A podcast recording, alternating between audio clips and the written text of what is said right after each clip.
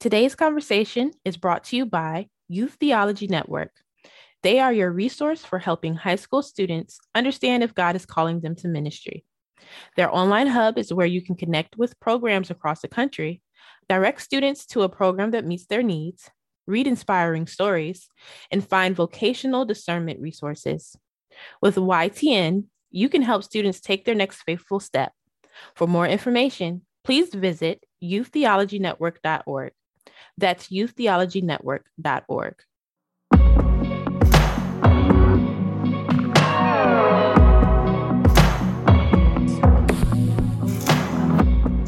Research into environmentalism, it was just a, an obvious go to. What is the constitution and bylaws of ancient Israel? That would be the book of Deuteronomy.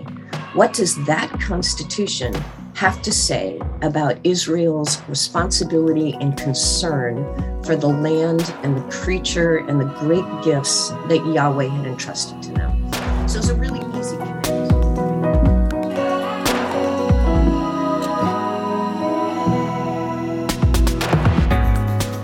Today's conversation is the podcast of the National Association of Evangelicals. I'm your host, Walter Kim, NAE President. In these conversations, we seek to help evangelicals foster thriving communities and to navigate today's complexity with biblical clarity. Today's conversation is with Dr. Sandra Richter, an Old Testament scholar and expert in ancient Israelite society and economy. We look at scripture and talk about how it bears on our understanding of the complicated topic of environmental stewardship. It's a compelling conversation for anyone seeking to follow Christ in a fallen world. Listen in. Sandy, thank you so much for joining me. Oh, Walter, it is such a joy to be here. Thank you for the invitation. So, Sandy, we went through the same doctoral program at Harvard in the Near Eastern Languages and Civilizations department, although we weren't there at the same exact time. Um, I understand your research and expertise is different from mine, and I'm really eager to be learning from you today. Uh, hmm. in particular, your scholarship has focused on Deuteronomy and its yes. impact. Um, mm-hmm. So, so tell us about your interest in Deuteronomy, and specifically, how did that intersect with your interest in environmental practices today? Mm. Well, like so many of us, I, I went into my doctoral program not exactly sure what I wanted to write on. And my interest in Deuteronomy really grew while I was studying all that crazy stuff we do in Near Eastern languages and civilizations. But the way Deuteronomy impacted uh, the environmental studies is very clear cut. Oh, back in, gosh, my very first post at Asbury Theological Seminary, we started exploring the concept of environmental stewardship as an institution. And it was tasked to me to come up with a biblical, theological explanation to my community as to why this mattered. And as i know we'll talk about a lot over the course of the next hour that's that's the bottom line with any christian community. We need to be able to speak through our rule of faith and praxis or we've got nothing to say. And so in my own um, research into environmentalism it was just a, an obvious go-to. What is the constitution and bylaws of ancient israel that would be the book of Deuteronomy. What does that constitution have to say about Israel's responsibility and concern for the land and the creature and the great gifts that Yahweh had entrusted to them? So it's a really easy connect for me. Well, easy connect for you, um, but maybe not so mm. obvious to the person who's grown up and heard Deuteronomy preached or read Deuteronomy uh, in their personal devotions and and maybe never never heard a sermon on mm-hmm. environmentalism or never had an application point uh, in terms of environmentalism. So uh, I'm very curious as, as, the conversation goes on for you to pull out some of the the actual points of connections. Um, mm-hmm. But before we do that, I want to back up a bit and ask you the bigger question of just generally how do you approach the theology of any topic in scripture um, whether it's environmentalism or any other topic is there just some general principles that you work mm. with or approach that you work with yes uh, absolutely and um, honestly, my my approach to biblical theology is probably most accessible in uh, the book Epic of Eden, which is probably the book I'm known the most for. I am I am an offspring of Gordon Conwell Theological Seminary, and Meredith Kline was one of my mentors. And there's some in your audience who are going, "Oh yeah, I know about Meredith Kline. Um, I was at the seminary during some of uh, really his re- uh, approaching retirement years, and he made such a profound impact on me and on students like me, um, Kathy McDowell, Carol Kaminski, uh, Donna Petter, if you know any of those names. And what he taught us and what I do is a whole Bible picture. What we find in our biblical text, our rule of faith and praxis, is Yahweh's self revelation. I mean, that's what the Bible is it's God explaining himself to humanity. And as he explains himself to humanity, what we're uh, uh, getting to do is follow his interactions with humanity from the beginning of time to the end of time. In other words, we are studying the great story of Eden to the New Jerusalem and everything in between. And when I talk to my students, I talk about the great rescue plan that lies between Genesis 3 and Revelation 21. And that great rescue plan is, as you know so well, is the story of getting Adam back in the garden. That's what we're up to. So, whenever it comes time to explore a topic, a topic like environmentalism, a topic like racial justice, a topic like the care of the marginalized, I think our responsibility as exegetes is to be able to track that topic from Eden to the New Jerusalem. That's how biblical theology is done. And so, what we're doing is we're asking the question at every juncture of God's interaction with humanity how did he deal with this problem? Was he concerned about this problem? Is this a problem? And how does the character of God reflect on this issue? And so that's what I do in Stewards of Eden. I take the issue of environmentalism and I ask the question is this actually an issue that God cares about? Is this an issue that we should care about? And of course, the answer is if God cares about it, yeah, we should care about it. And so I walk that issue through the great uh, covenantal administrations of the Bible. What's happening in Eden? What happens under Noah, Abraham, Moses, David, and the new covenant? And what is the final picture in the New Jerusalem?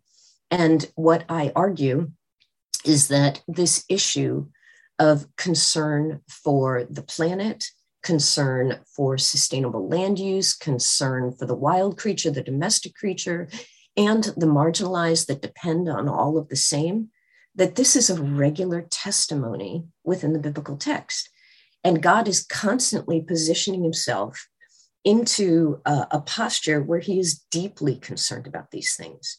And so, although the issue has gotten incredibly politicized in our generation, reality is that the witness of the text and the witness of Deuteronomy um, goes all the way back to the origins of time, telling us, yes, God is deeply concerned about this. All right, I want to draw this out a little bit more with the Stewards of Eden book that you mm-hmm. mentioned. Um, and you've alluded to the the fact that this has become a contentious issue, mm-hmm. um, paralyzing us. Uh, and, and, why draw this out a little bit? I imagine this is something that you get asked quite a bit. Why would you even bother talking about it? It's such a divisive issue, and mm. um, and so wh- why do you think it is divisive? why why do you think it's so paralyzing?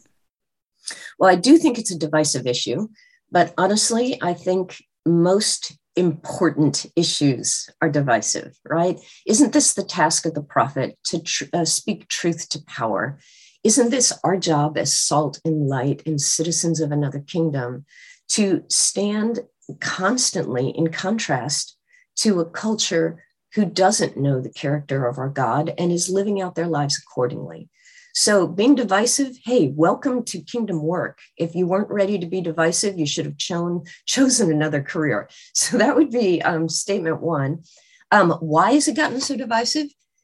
Oh, there are so many reasons, but in the introduction of Stewards of Eden, I distill it down to three because I've been speaking about environmentalism publicly since about 2005, which is getting further and further ago every every year that passes. Um, I gave my first sermon on environmentalism in 2005 and i did it at asbury theological seminary and it was dicey and we were scared and i had no idea how folks would respond. And i'm going to guess that most of people in your audience have never heard anyone speak from the pulpit on environmentalism. So as i've spoken and gosh i have gone from california to atlanta from seminary context to university contexts um, I spoke in Nebraska, where most of the audience was involved in the cattle industry. I did a clergy retreat in southern Mississippi on environmental stewardship as an expression of holiness. So, as I've done all of this over the years, I think I could distill the issues into three. And the first one is the political issue. And I think what makes this issue so divisive in states that uh, environmentalism has become guilty by association. In our country, uh, politics are pretty polarized, and it seems in this season they're more polarized than I've ever seen them in my life. And as a result, we have this constant message, and forgive me for being so blunt, but the idea is are you a Christian or are you a Democrat? the idea that uh, if you're going to be a Christian in American politics, you are therefore pro life and you are therefore Republican. And since environmentalism is classically a democratic issue, there is this kind of innate bias, again, of guilt by association, that environmentalism cannot be a kingdom issue because it's on the wrong side of the political line. And then people get all idealized, uh, ideologized about their politics. And uh, environmentalism becomes uh, yet another trajectory to throw over the wall at your political opponents. And so I remind people that their theology is not to be defined by Washington, D.C., that our ultimate allegiance is the kingdom of God, not our particular political party. And reality is that Christians have always and will always, if we live in obedience to our sovereign, stand in contrast to the cultural values of our day. And so let's put environmentalism out of the political picture and let's investigate it through the lens of theology and the postures and commitments of our king not the postures and commitments of our necessarily our senators, congressmen, or president. So that's the first issue. Then I would say the second issue is one that besets most issues of social justice in uh, American conversation. And that is that we as Americans are privileged enough that we don't see the impact of our own behavior. We don't look out our front windows and see the lunar landscapes that have been forged by mountaintop removal coal mining. We do not, on a regular basis, bump in to the Haitians who are living in absolute economic collapse, largely um, moved forward by their environmental collapse. We don't have good friends in Madagascar, where one out of every 10 women dies in childbirth due to malnutrition because of the raping of their land by colonial powers. So we don't see the environmental impact on the marginalized. And since we don't see it, we don't know that it's real. So, a big part of the environmental task is helping the American church see what a lack of concern for sustainability is doing to the widow and the orphan. Because I know the church, and I know that when we see those realities, we respond. And at our best, we're the first to respond. But when we don't know, we can't respond. So that's the second issue. And then I think the third one, and one that really does enter into theology, is that we, the church, have been uh, erroneously educated that the only thing that's going to happen to this planet in the eschaton, and that means the New Jerusalem, the final days, is that it's all going to burn. And since it's all going to burn, uh, isn't it wise for us to use these environmental resources as uh, aggressively as possible in order to convert souls? And so we stand in that uh, strange posture of um, let it all rip so that we can convert souls. But this is a false uh, interpretation. And most of the New Testament scholars that your audience would hail as their mentors and leaders, people like N.T. Wright, Ben Witherington, uh, Douglas Moo, they would all agree with me. No, no, no. Romans 8 is very clear that this planet is not going to burn, it's going to be resurrected. And it's going to be resurrected right along with the children of Adam. So, those are the three issues, I think, that confuse the church, paralyze the church, and wind up uh, making environmentalism a really divisive issue. Sandy, that was very um, lucid oh, and good. quite hard hitting.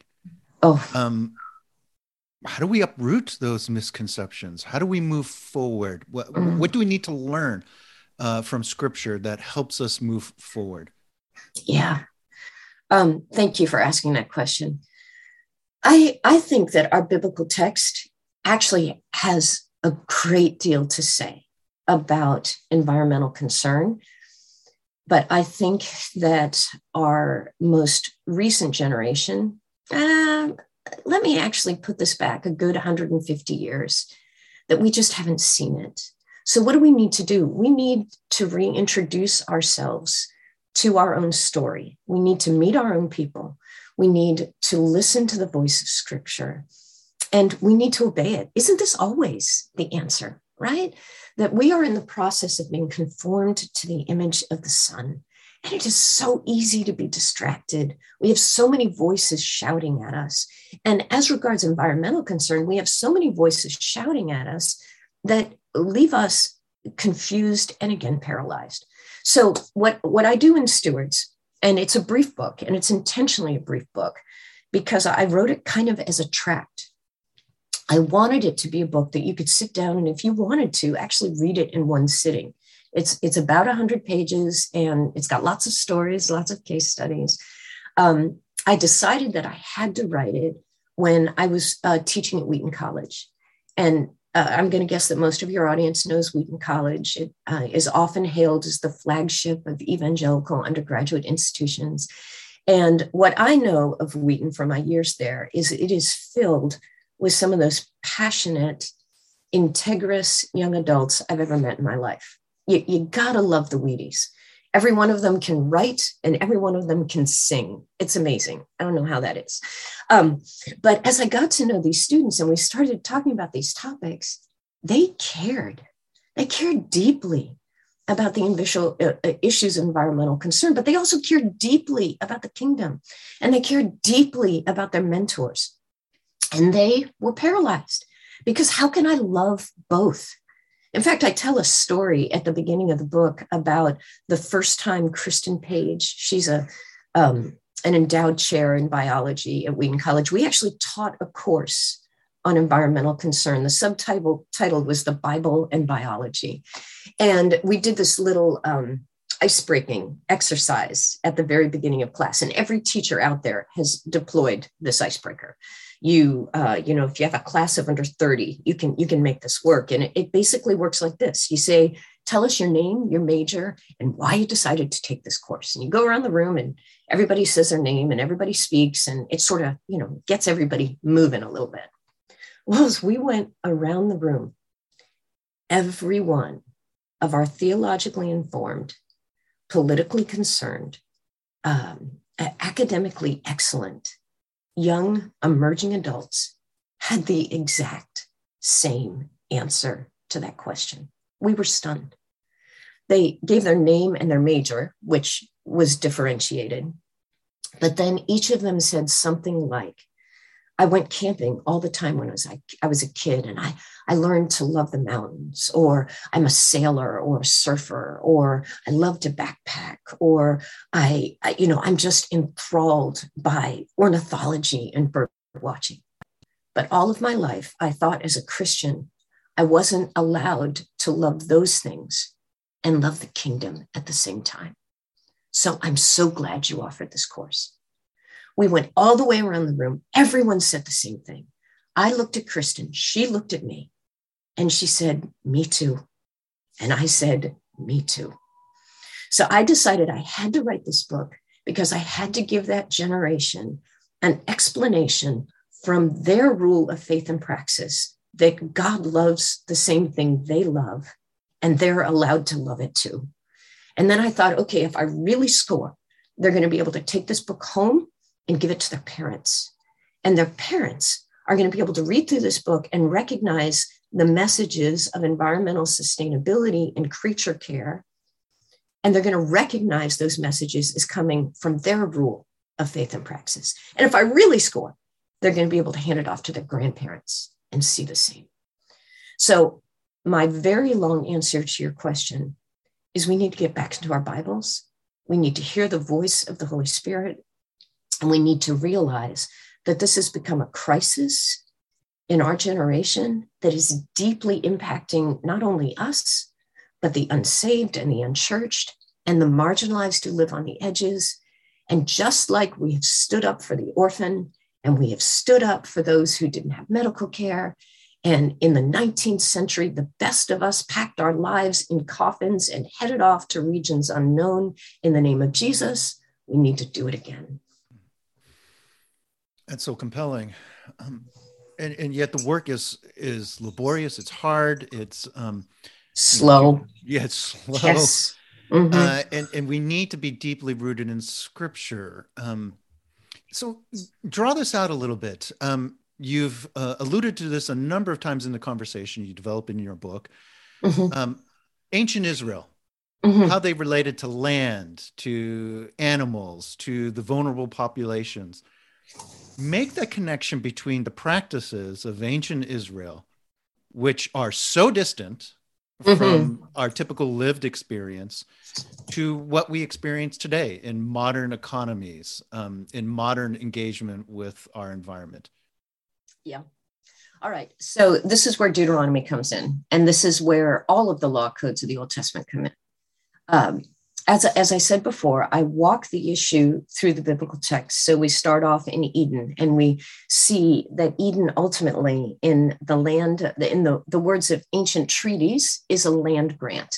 That God gives Eden to Adam and Eve for them to flourish and to thrive and to make use of the land and its resources.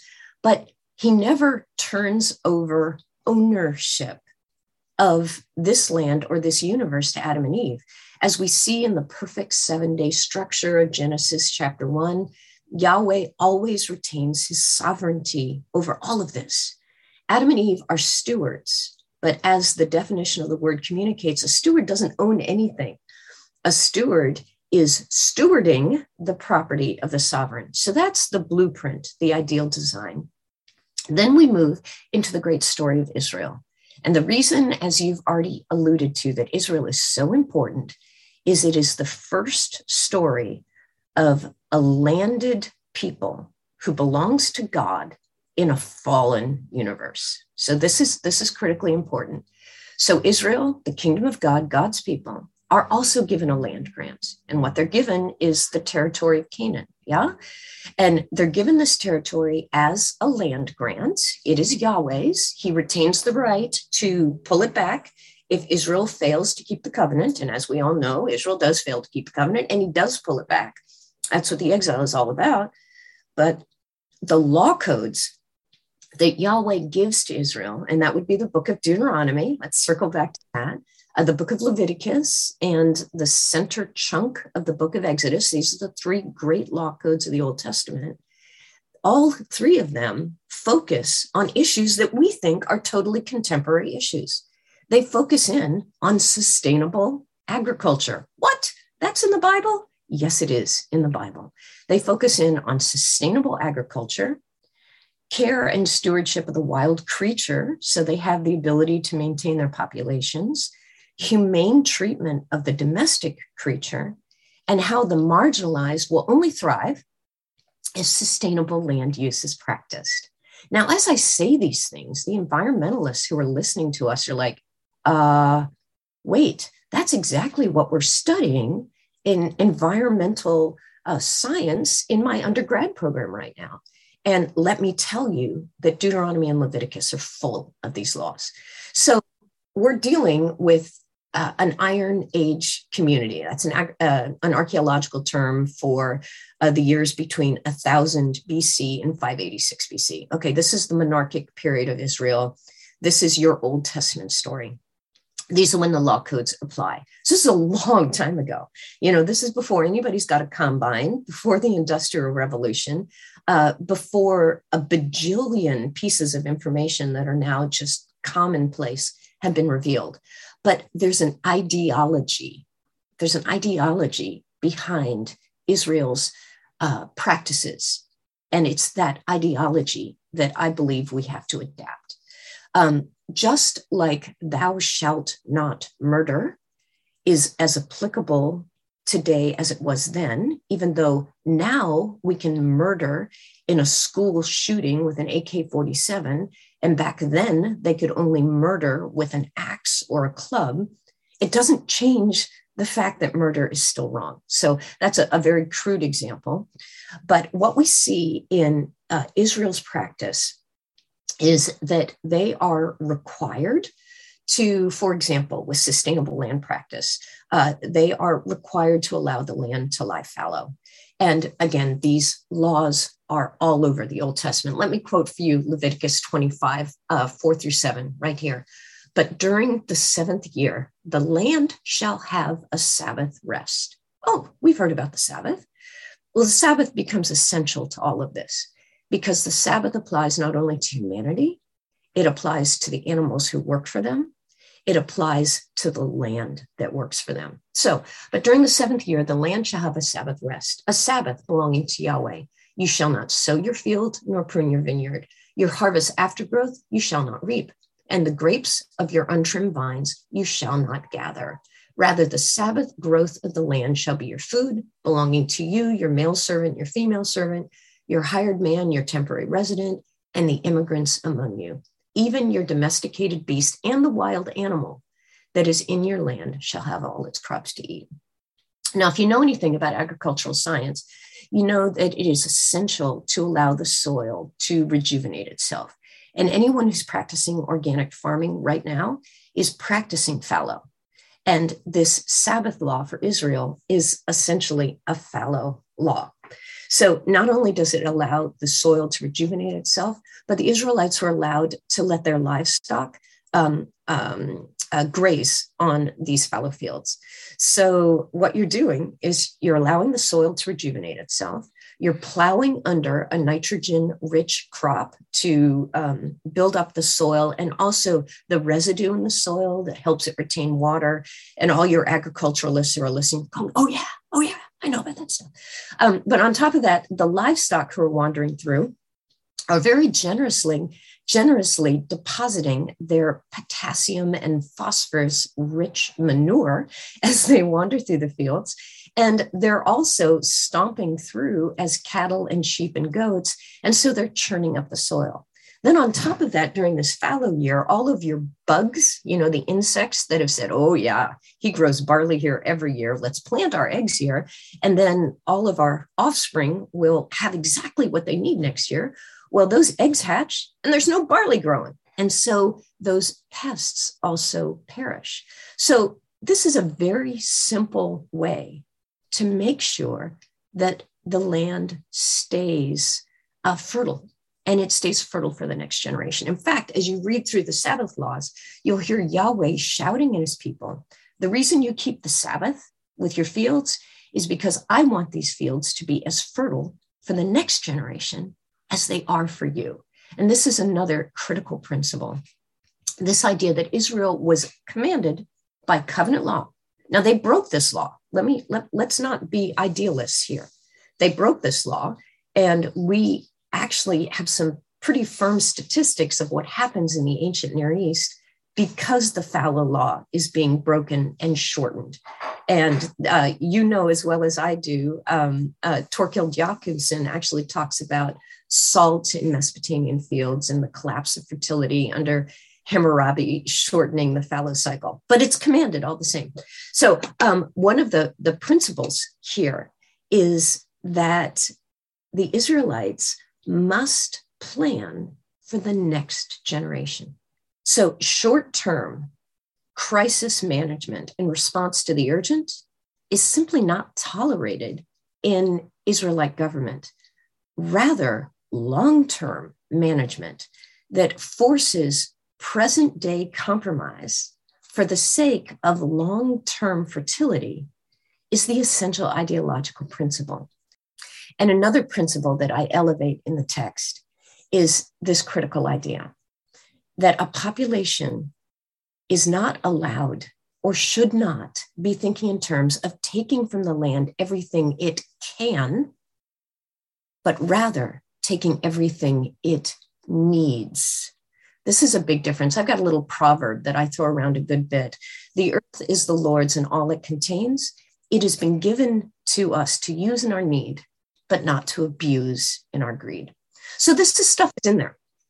And if you want to talk about humane animal husbandry or care for the wild creature, all the way back in 1200 BC, we can talk about that too. Sandy, you've given us so much to consider. And this expansive um, view, both theologically and practically, of the Sabbath is is really um, game changing. You know, if the, the Sabbath is not merely in, this description, not merely a time where we stop and you know, go to church or rest or watch football. Uh, the Sabbath here mm. is something that is much more expansive in what you've described. Yes, Yes. And I think the Sabbath is just on so many fronts in our current generation, just critical for our well being as people, as the church, as communities. Because what the Sabbath principle shouts at us constantly is stop, rest, stop consuming, stop producing. And I think this is a huge critique of American culture. I think we have been trained since the most tenderest of age to squeeze every ounce out of every minute, out of every hour, out of every resource. And as a result, we're killing ourselves. And not only are we killing ourselves, but we're killing our planet as well. If I hear you and uh, bring this conversation to um, some themes what seems to resonate in your work um, are these principles of stewardship, and mm, hence the yes. name, you know, that what, whatever you're trying to get at about environmentalism uh, and its place within the Christian faith, it, it's profoundly rooted in this notion that we are called to be stewards, and and we yes. get that. Uh, we're called to be stewards of our money. We're called to be stewards of our children. We know mm. that we don't own these things. Um, and you're, you're merely asking us to apply that in this direction of the planet and, and, and showing us that that's in scripture as well this notion of stewardship which I, I think those of evangelical faith can readily and very specifically apply uh, with respect to their work their money their, their family lives mm-hmm. um, now has a greater scope of application the mm-hmm. environment mm-hmm. You've also talked about this notion of planning for the future. Yes. That it's not merely the sense of what we gain now, but that's that's very evangelical. I mean, recognizing that what we see in this lifetime is not all yes. that exists and that we really need to prepare for a kingdom yet to come. So you're tapping into things that people of faith um, have applied so readily. Yes but not always to the environment. And, and yes. noted that. Yes. Um, and I I want to touch on this notion of the end times. Um, mm. Because you've alluded to the fact that maybe our view of the end times is one of the reasons why we haven't applied it to the environment. Mm-hmm. Um, and specifically with this notion of Revelation 21, draw out for us what a you know a, robust and more richly and, and truly formed vision of the end of all things mm. will hmm. do for our present of all things yeah yeah gosh so many things in there it's so much fun talking to you uh, so as we look at the the final days which of course is what we live for. And and we get so confused on that. And i i am convinced that every aspect of modern life is designed to pull that to the periphery so that we're not looking at the final days and what Jesus ultimately is calling us to, and not only calling us to, but has promised us and what we're what we're living for. The resurrection of this planet the resurrection of our bodies the new jerusalem when adam and eve are finally brought back into the garden and we get to start this great plan all over again. Okay so as we look at that eschaton uh, this is one of the big issues with environmental concern. I'd named it as the third issue uh, we look at passages like Second Peter 3 10 through 13, and we hear that the day of the Lord is going to come like a thief, and the heavens will pass away with a roar, and the elements be destroyed with an intense heat. And people read through those passages and they logically assume that the entire planet is just going to burn up and God's going to poof, create a new one. And it's very understandable why we would move that direction. But of course, whenever we read the Bible, we have to read it in context of the entire Bible, not just pull a passage out. And one of the things that your listeners might not be fully aware of is this concept of the day of the Lord, which is what you're alluding to. And the day of the Lord uh, in the Old Testament, the Yom Yahweh, is this great moment when Yahweh returns and delivers his people and judges their adversaries. In the New Testament, it gets a new name. It's the same event. We call it the second coming, when God returns and delivers his people and judges his adversaries. It's the same event. And we're looking to this moment when at last those who persecuted and crushed God's people get their due when every unjust, abusive government is finally brought to its knees, when the, the persecutor, the pedophile, the judgment finally comes. And we look forward to that day. But we hear in the scripture about how there'll be signs in the heavens and the sun will be turned red and the moon will turn to blood. And of course, ah, the planet is going to burn as well. We have to juxtapose that with what you have said in Revelation chapter 21, and we have to juxtapose it with Romans chapter 8 as well. So um, let's take a quick look at Romans chapter 8. It makes this statement For I consider that the suffering of this present time is not worthy to be compared with the glory that is to be revealed to us. For the anxious longing of the creation waits eagerly for the revealing of the sons of God. For the creation was subjected to futility, best translated frustration, not of its own will, but because of him who subjected it, in hope that the creation itself also will be set free from its slavery to corruption into the freedom of the glory of the children of God. And here it is. For we know that the whole creation groans and suffers the pains of childbirth together until now.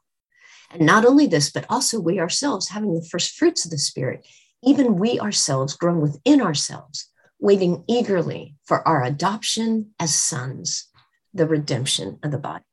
So, what we're hearing Paul say is that our resurrection, which is the final proof of our salvation, because we're not being saved to be angels floating around in, in the heavens playing harps. We're being resurrected to be fully human, living in a, a full, a fully concrete creation. That our resurrection is being juxtaposed with the revelate with the resurrection on this planet. So we get to Revelation chapter 21, and we hear about a new heaven and a new earth.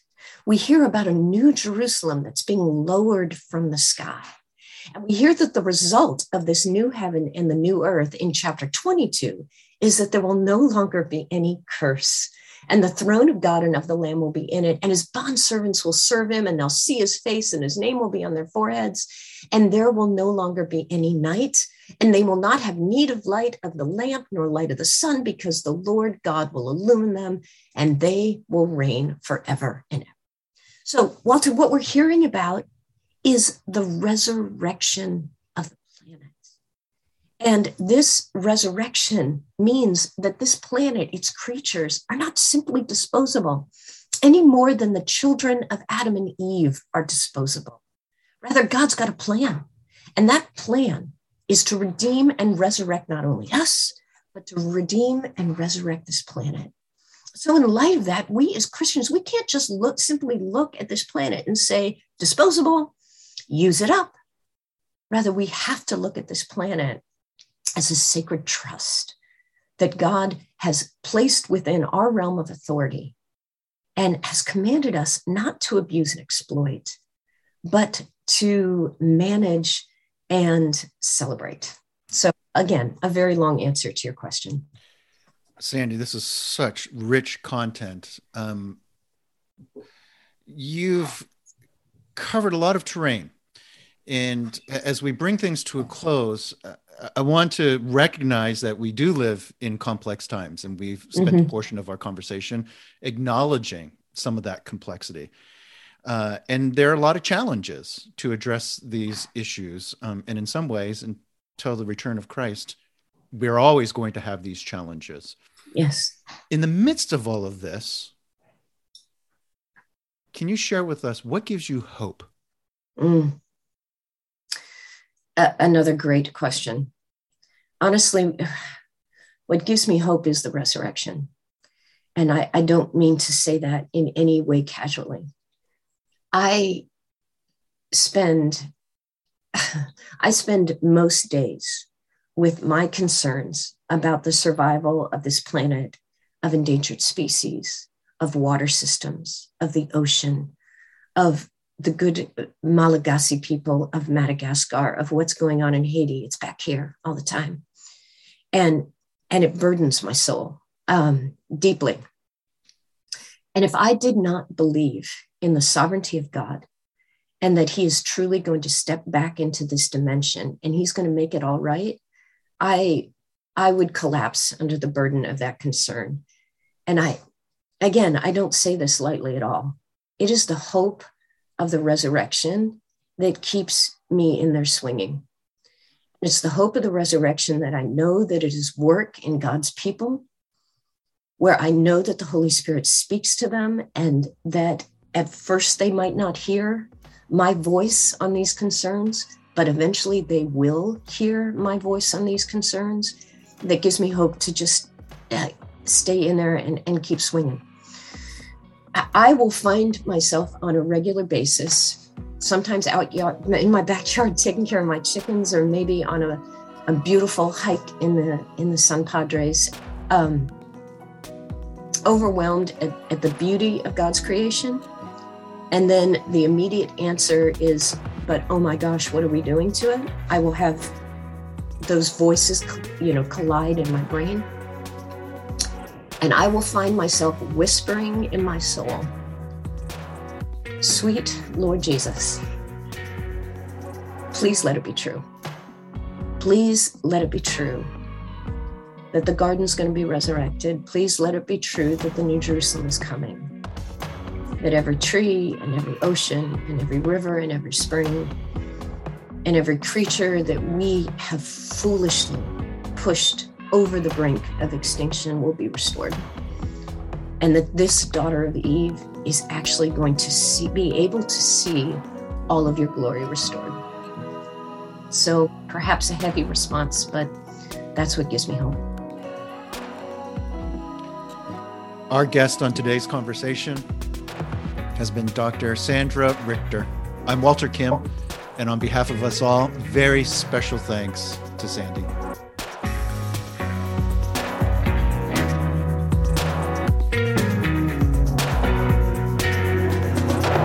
The National Association of Evangelicals is where we use influence for good. Today's conversation is one of many ways we help evangelicals foster thriving communities and navigate complexity with biblical clarity.